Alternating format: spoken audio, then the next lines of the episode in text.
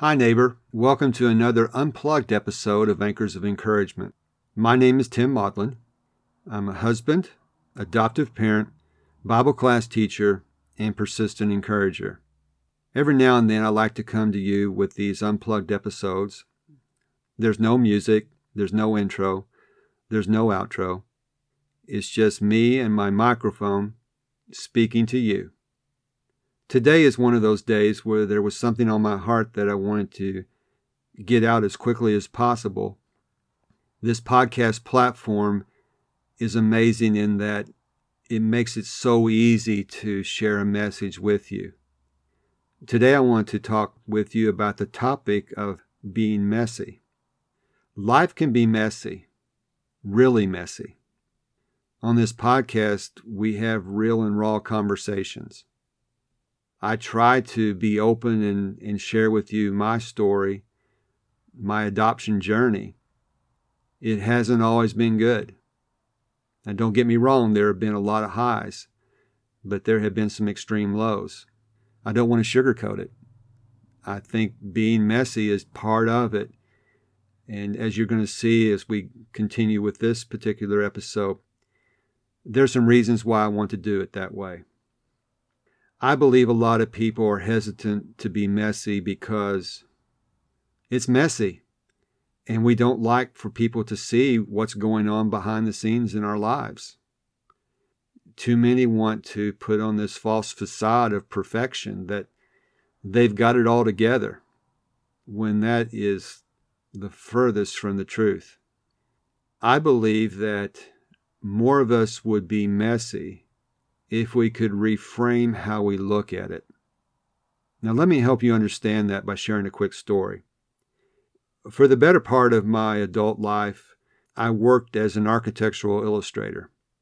What that meant was I would draw and I would paint pictures of buildings to show what they would look like, so the public would understand what a building was going to look like prior to it being constructed. That was done by establishing a vantage point a place from which you would look at the building to create the perspective. If you're on one side of the building, it's going to look one way. If you're on another side, it's going to look totally different. How we see things is based upon our perspective. What I would like to do today is to paint a word picture for you and help to reframe how you look at the word messy. Messy has so many negative connotations about it. But what if there was a way to look at it and see the positive connotations? I believe if you do that, more people would be willing to be messy. I have five different ways to look at the word messy. Number one, when you're willing to be messy, it shows to the world how brave you are because you are willing to take off your mask. So many people wear this mask of perfection. They want everyone to think they've got it all together. They want people to think that their lives are perfect when they aren't. Those of you who are willing to be messy and take off that mask, you're showing how brave you actually are. Number two, when you're willing to be messy, you are encouraging other people. You're encouraging other people because you are showing them that they are not alone. If everybody is acting like they've got it all together and that there's nothing wrong in their lives, it leaves people wondering, well, what about me because I don't have it all together? That was me. My wife and I were looking around all these perfect families and we go our our family is not perfect. We've got some we've got some issues. I've shared those issues, or I've shared some of those issues with you. It's in the hopes that it will encourage other people. That's why this is Anchors of Encouragement. It's not easy to share these stories with you, but I understand that if I can share some of the things that we've been through, that it can encourage encourage other people because I know when I've heard individuals share their stories that I realize I'm not in this alone. There are actually people who can empathize with me, and that is a real source of encouragement. Number three, when you're willing to be messy, it shows your inner strength. Depending where you find yourself on your journey, you might have open wounds, wounds that have yet to heal. You might have wounds that are starting to heal and starting to scab over. Maybe you're farther down the road and you actually have scars. Each one of those ideas shows your strength, shows you're willing to be vulnerable, to not only show the wounds or the scabs or the scars, but it shows that strength that you're willing to be messy and show the world your messiness.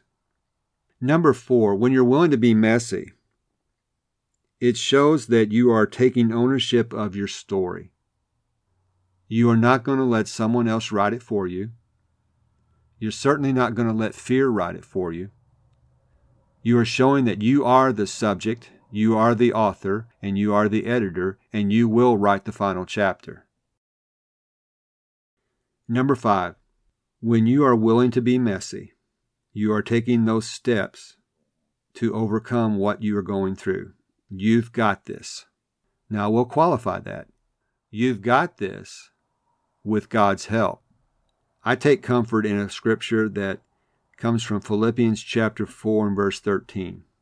The apostle Paul says, I can do all things through him who strengthens me. You've got this. You can do this with God's help. Let's recap. Number one, when you're willing to be messy, it shows how brave you are because you're willing to take that mask off. Number two, you're encouraging others. They understand that they are not alone. There's someone to empathize with them. Number three, it shows your strength, whether you are just now beginning to heal from wounds or you have actually healed from the wounds, it's showing your strength. Number four, you are showing to the world that you are taking ownership of your story. You are the author, you are the editor, and you're going to write that final chapter. And then number five, you've got this. You've got this with God's help. Let's get to your daily doable. I want to encourage you to be messy. Take each of these five points, sit with them, think about them, make application in your life. I believe if you will put these into practice, and if you are willing to be messy, you are starting yourself on the path to hope and healing. That's all for this episode. I want to thank you so much for joining me. I hope this conversation has blessed and encouraged you today. Until next time, this is Tim, encouraging you to do what you can now.